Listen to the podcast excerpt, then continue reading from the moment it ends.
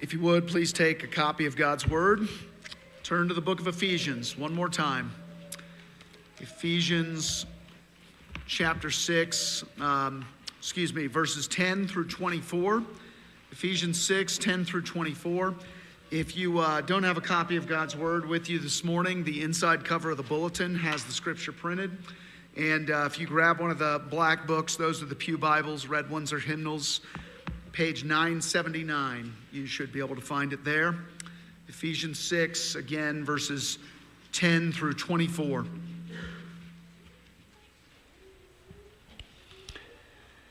Hear now the reading of God's holy, inerrant, and inspired word. Finally, be strong in the Lord and in the strength of his might. Put on the whole armor of God that you may be able to stand against the schemes of the devil.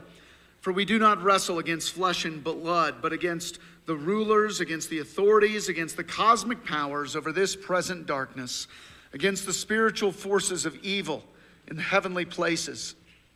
Therefore, take up the whole armor of God, that you may be able to withstand in the evil day, and having done all, to stand firm.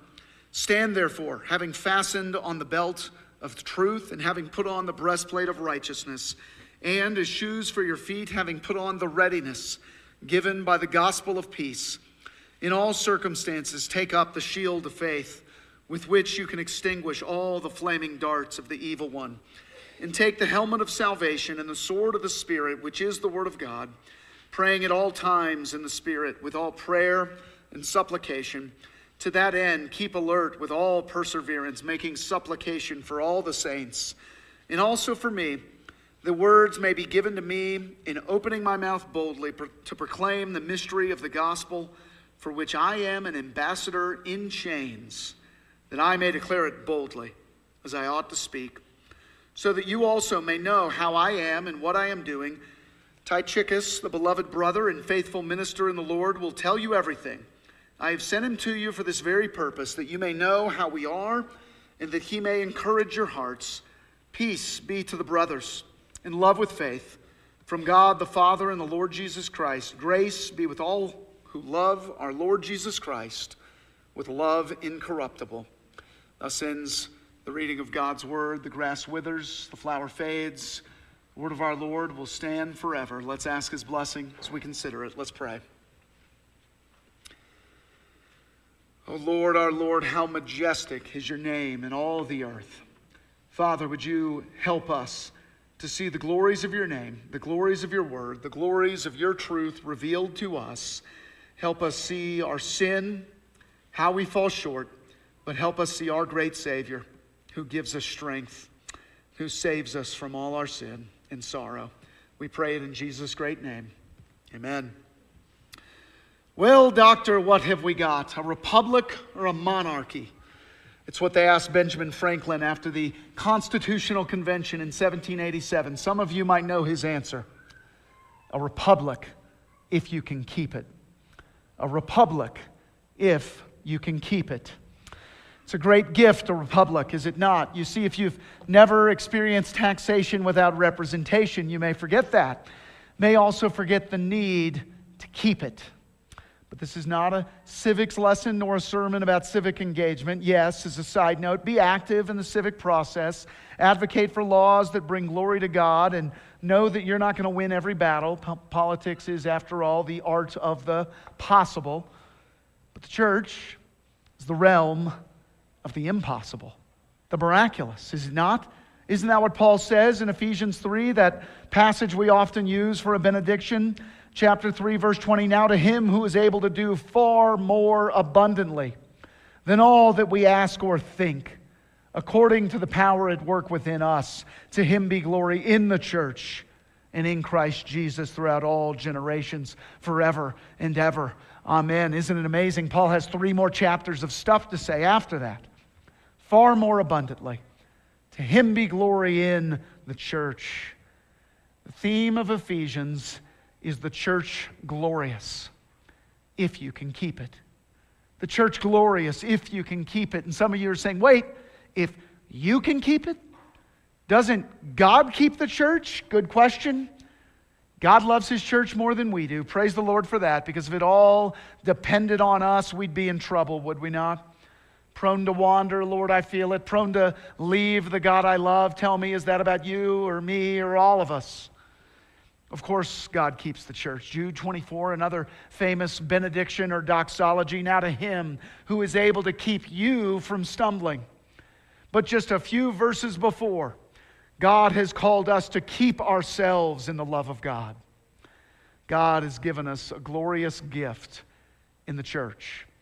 Where would you be without it? Now, before you nitpick and tell us, well, you know, I, the church is not.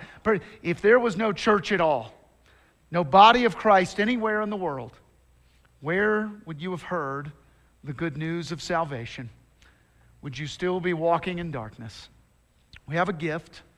And while God promises to guard it, He also wants us to keep it, to guard it, to be eager to maintain the unity of the Spirit and the bond of peace. Why is that?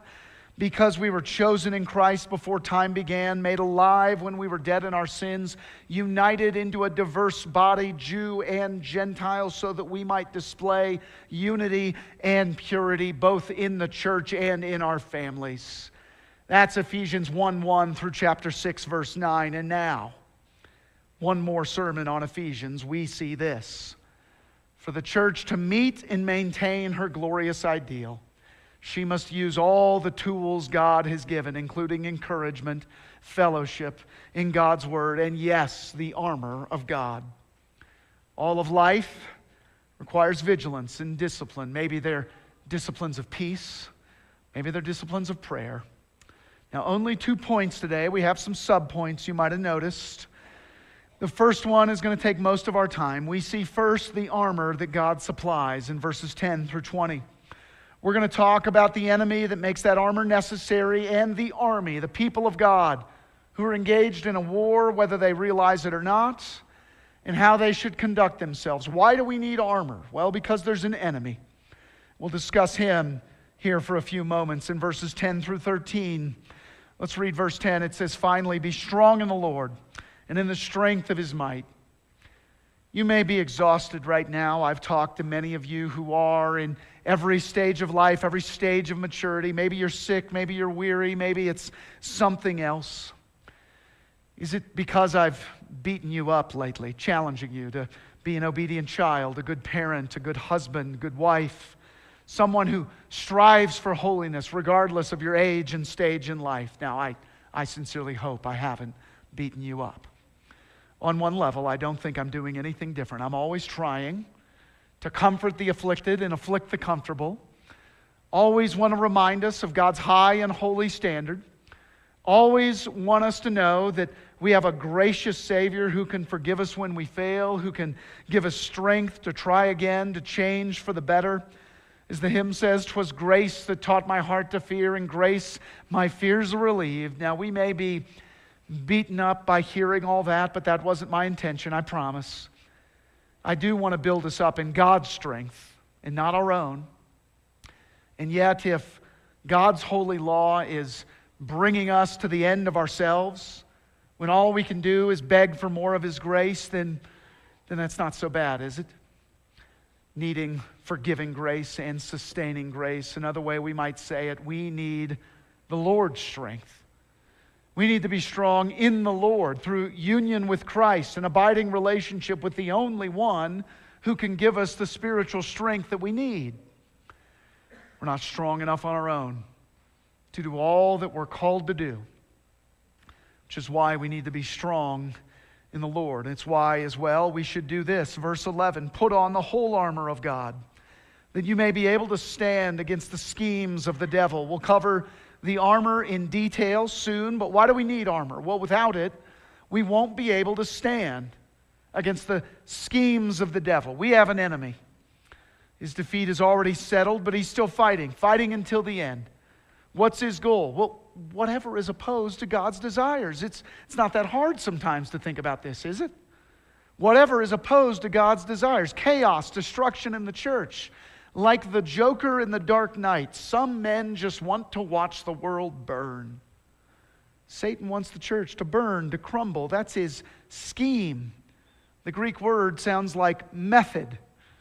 It's a method to his madness, to Satan's madness.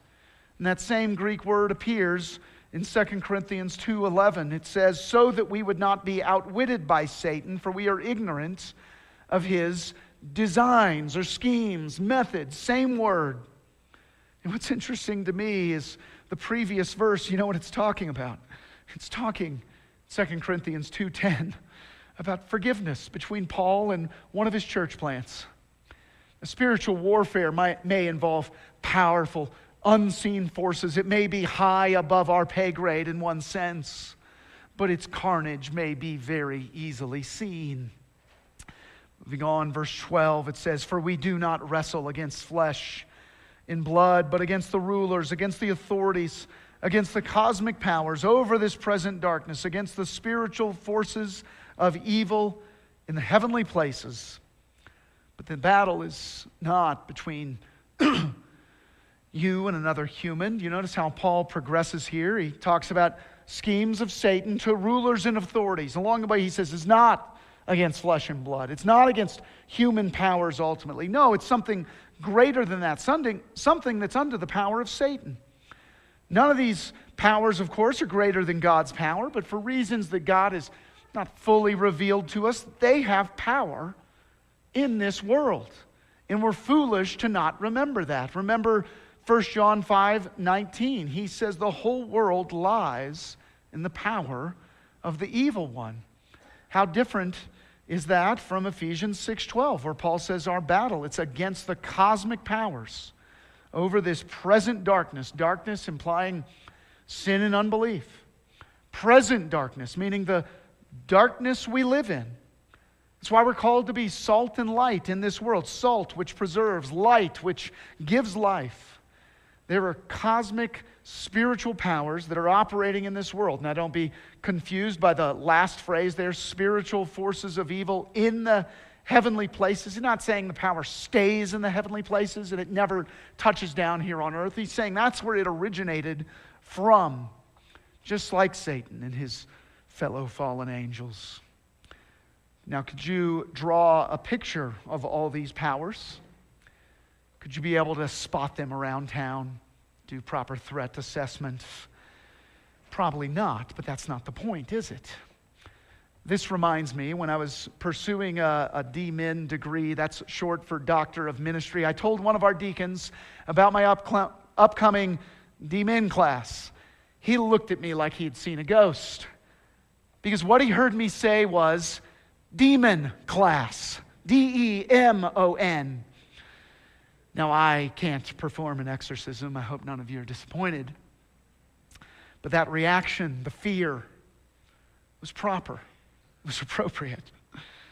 The main reason Paul shares this with us is to put us on notice, to warn us, to make sure we aren't complacent. John Stott says there's a lot of things we don't know about these powers, these authorities, but here's what we do know they're powerful, they're wicked, they're cunning. Paul doesn't just want to stoke our curiosity, he wants to warn us. He wants us to realize that if God wants a whole new society, Satan wants to destroy it. That instead of unity, he wants division. Instead of purity, he wants sin. God's given us a church if you can keep it. So, how do we respond? Be strong in the Lord put on the whole armor of God. And that's what we see starting in verse 13, the armor proper, verses 13 through 17. Let's just read 13 for now. Therefore, take up the whole armor of God, that you may, may be able to withstand in the evil day, and having done all, to stand firm. Between verses 11 through 14, Paul says, stand or withstand, or even stand firm in some English translations, four times. That's our goal to stand, to withstand the enemy. We have a church glorious if we can keep it by God's grace. With all of God's tools, including all the armor that He's given us. The enemy is, is great, but God's power is greater. He can get us through even the evil day. Does that mean one intense day? Or all of the intense days between the first and second comings of Christ? Remember, Ephesians 5:16 talked about this because the days are evil, days plural. Now I'm not sure if one sense here excludes the other. Many days will seem like the evil day as long as the evil days continue till we see our blessed hope, whenever that is. But in the meantime, we have armor. We have God's help. Verse 14 says, Stand therefore, having fastened on the belt of truth and having put on the breastplate of righteousness. Paul might have been chained to a Roman soldier as he wrote this letter, as he wrote this right here. He mentions the armor and the order that a soldier would have had to get dressed, armed, girded, put it on. There's at least a rough correspondence between certain armor and certain qualities of God's protection. Paul names the tools God has given us, literal or metaphorical, to help us to continue to stand. And first, there's truth. Probably meaning both absolute truth, doctrinal truth, theological truth, biblical truth, and, and inner truth, sincerity, integrity. Without these, you have no anchor, no foundation. Next, righteousness. Does he mean a righteous life? Now, that's certainly a good thing that we should strive for, but I kind of think he may be talking about the righteousness of God that clothes us, that covers our sin. After all, what is one of Satan's favorite tools? Isn't it to remind us of all the sins, the acts of unrighteousness that we've committed? And by the way, friends, that's not going away.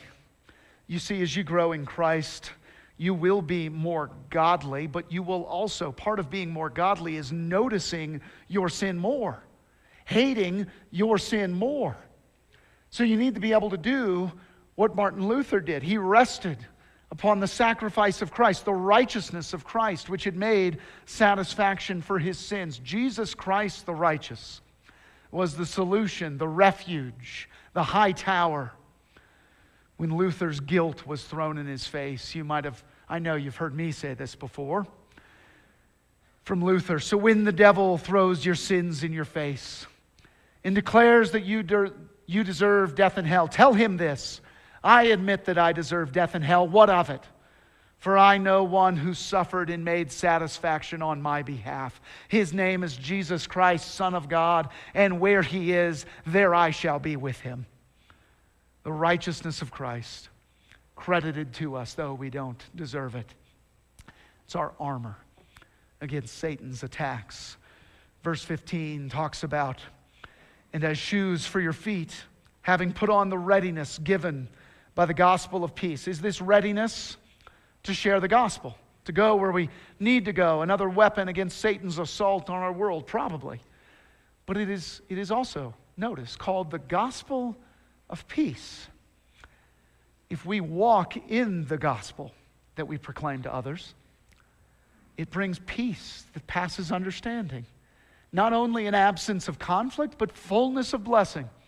Just this week, my old friend Ian, current RUF campus minister to international students at Northwestern University, former member of our college Bible study in Clinton, Mississippi, he told a story in his newsletter about a new believer in Christ. Nicole it's not a real name. I don't know her real name.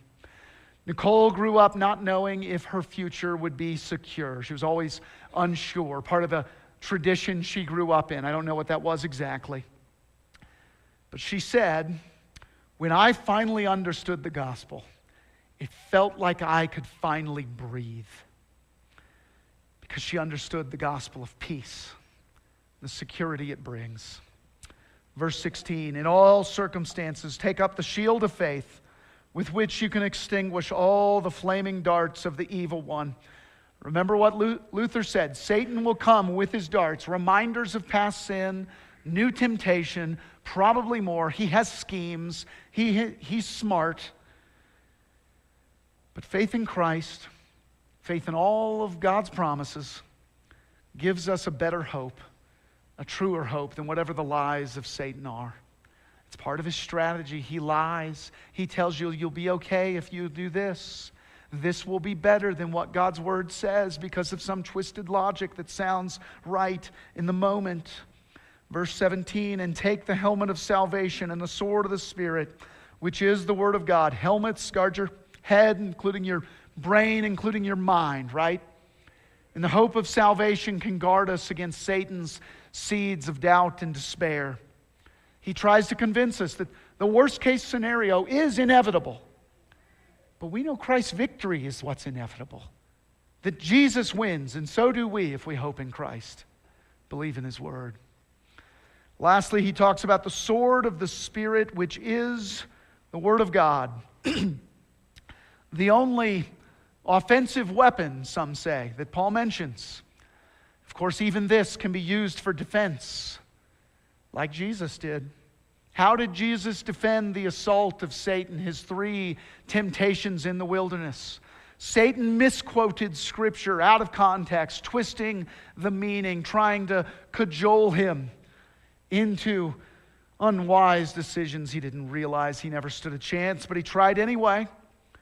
And Jesus, in return, accurately quoted Scripture, the Word of God, the sword of the Spirit, to show Satan that he was wrong. The sword of the Word helped him see through the lies of Satan. and helped him to stand firm in the end. Why can't you and I do that more today than we did yesterday?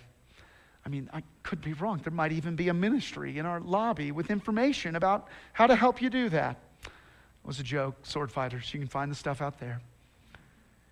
That's the armor of God that helps defend the church and her members. The church glorious, if you can keep it by God's grace.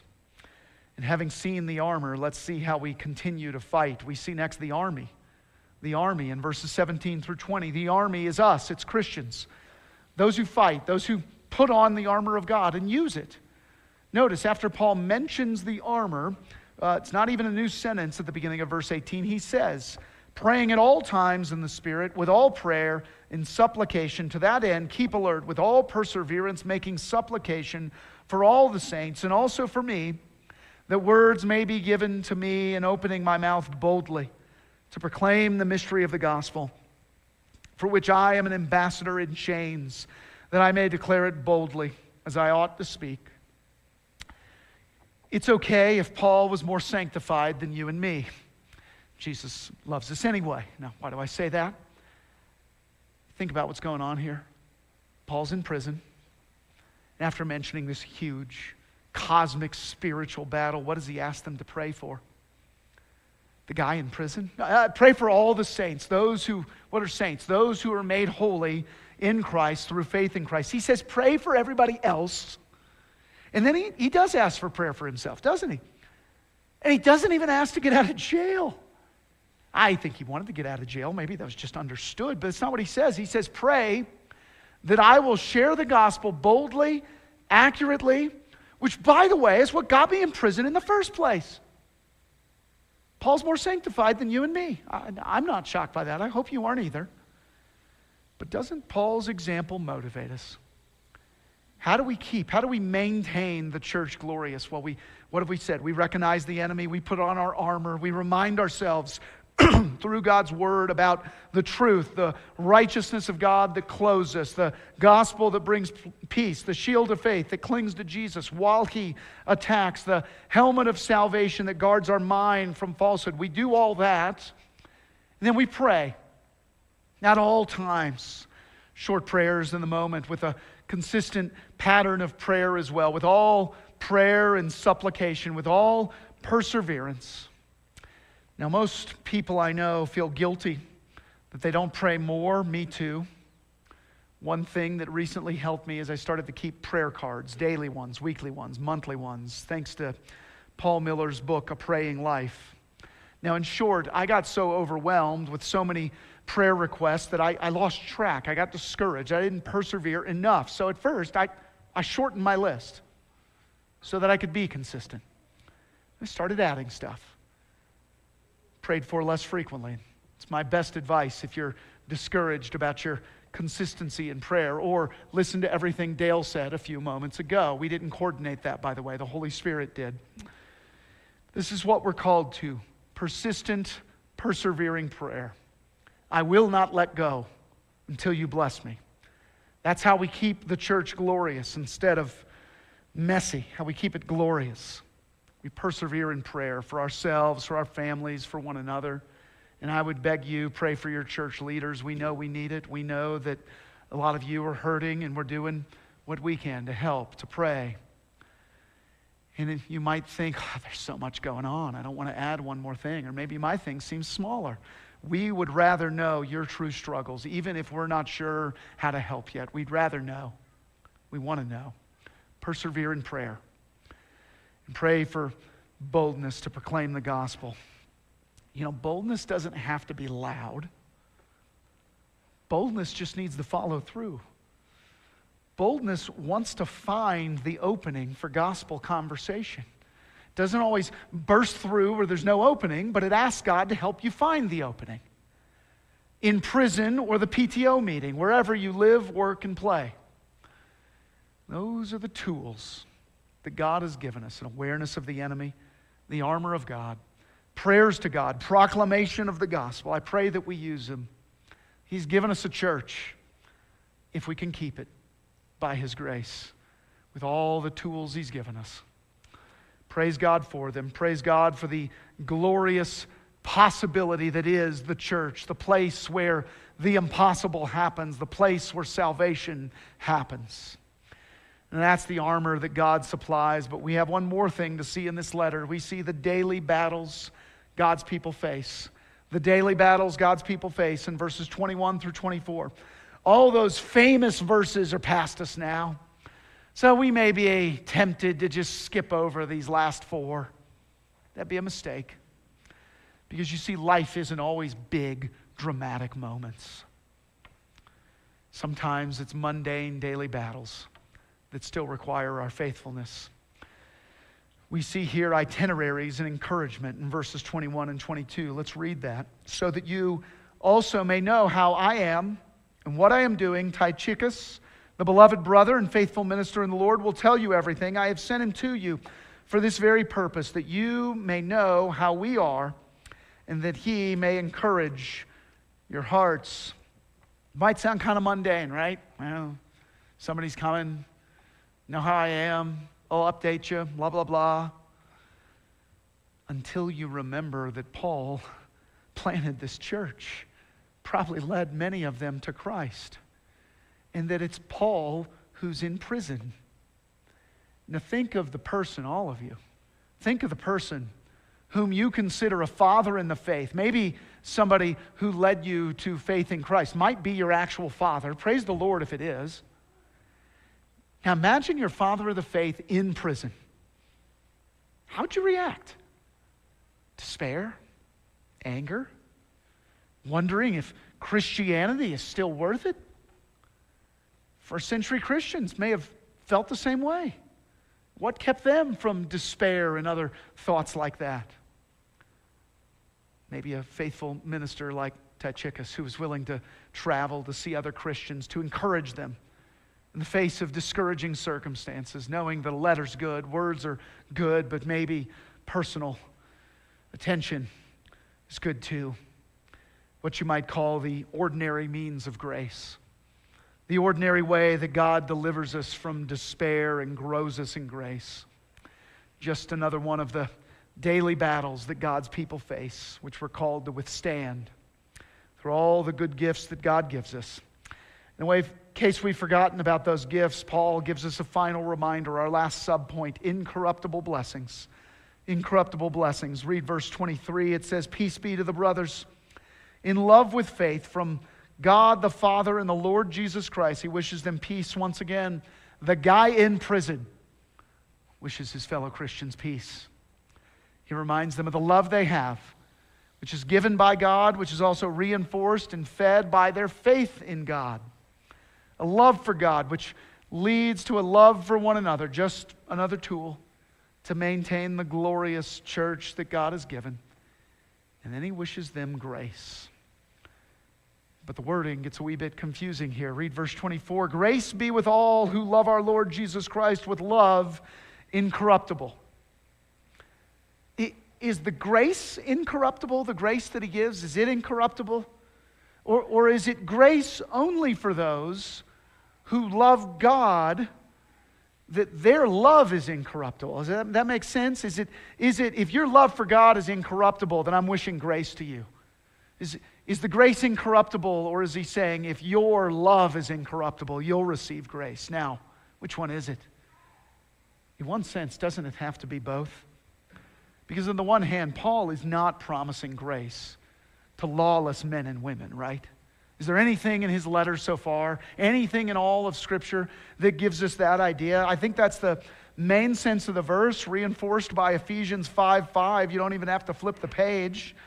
For you may be sure of this that everyone who is sexually immoral or impure or who is covetous, that is, an idolater, has no inheritance in the kingdom of Christ and God. There's hope for repentant sinners. Repentant sinners, those who turn from sin and turn to Jesus. That's the whole reason we're here. There's no hope for those who don't repent, for those who don't turn from sin, for those who continually rebel against God. But in Ephesians 1 and 2, what else do we learn about this grace that, that Paul talks so much about? Ephesians 1 and 2, Paul talks about the grace that saves, the God who chose us before the world began. And then Ephesians 1 13 and 14, he reminds us that we have been sealed. A seal is secure, right?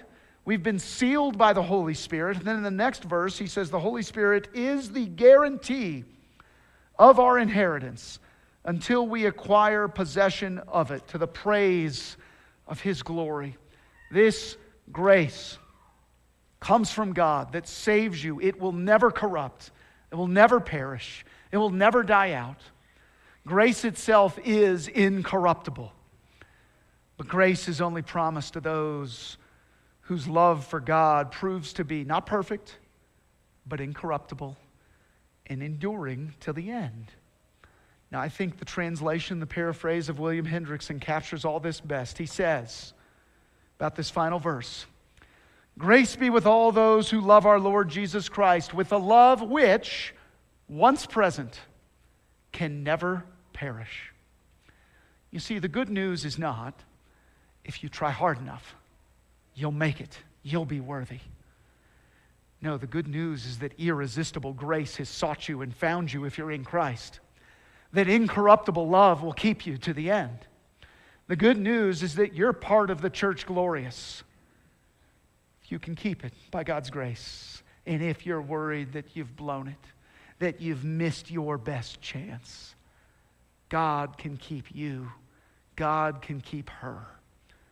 God loves his church more than you do, which is why he's given us all these tools armor, encouragement, the word, prayer, and more. He's given us his strength so that when we've done all that we can do, we can stand by his grace because he will keep his people from stumbling, because he will build and keep his church till the end. Let us pray. Oh God, our help in ages past, our hope for years to come. Be that right now for all of us. Be our help, be our hope. Father, if we've stumbled and need to get back up, would you extend your gracious hand and pick us up?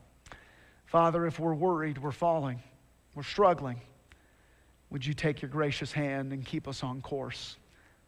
If we're worried that we've never really been part of the church invisible, the true people of God, born again from the heart.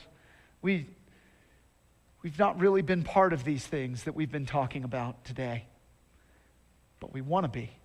If there's anyone who feels that way, Father, would you take your gracious hand and reassure them and guide them safely into your kingdom once and for all? God be with us we want to strive to maintain peace and unity and purity within your church. And Father, we know that we can't do it without your help. So be with us and guide us from now till the day of eternity, the day when we see you face to face. We ask it all in Jesus' great name. Amen.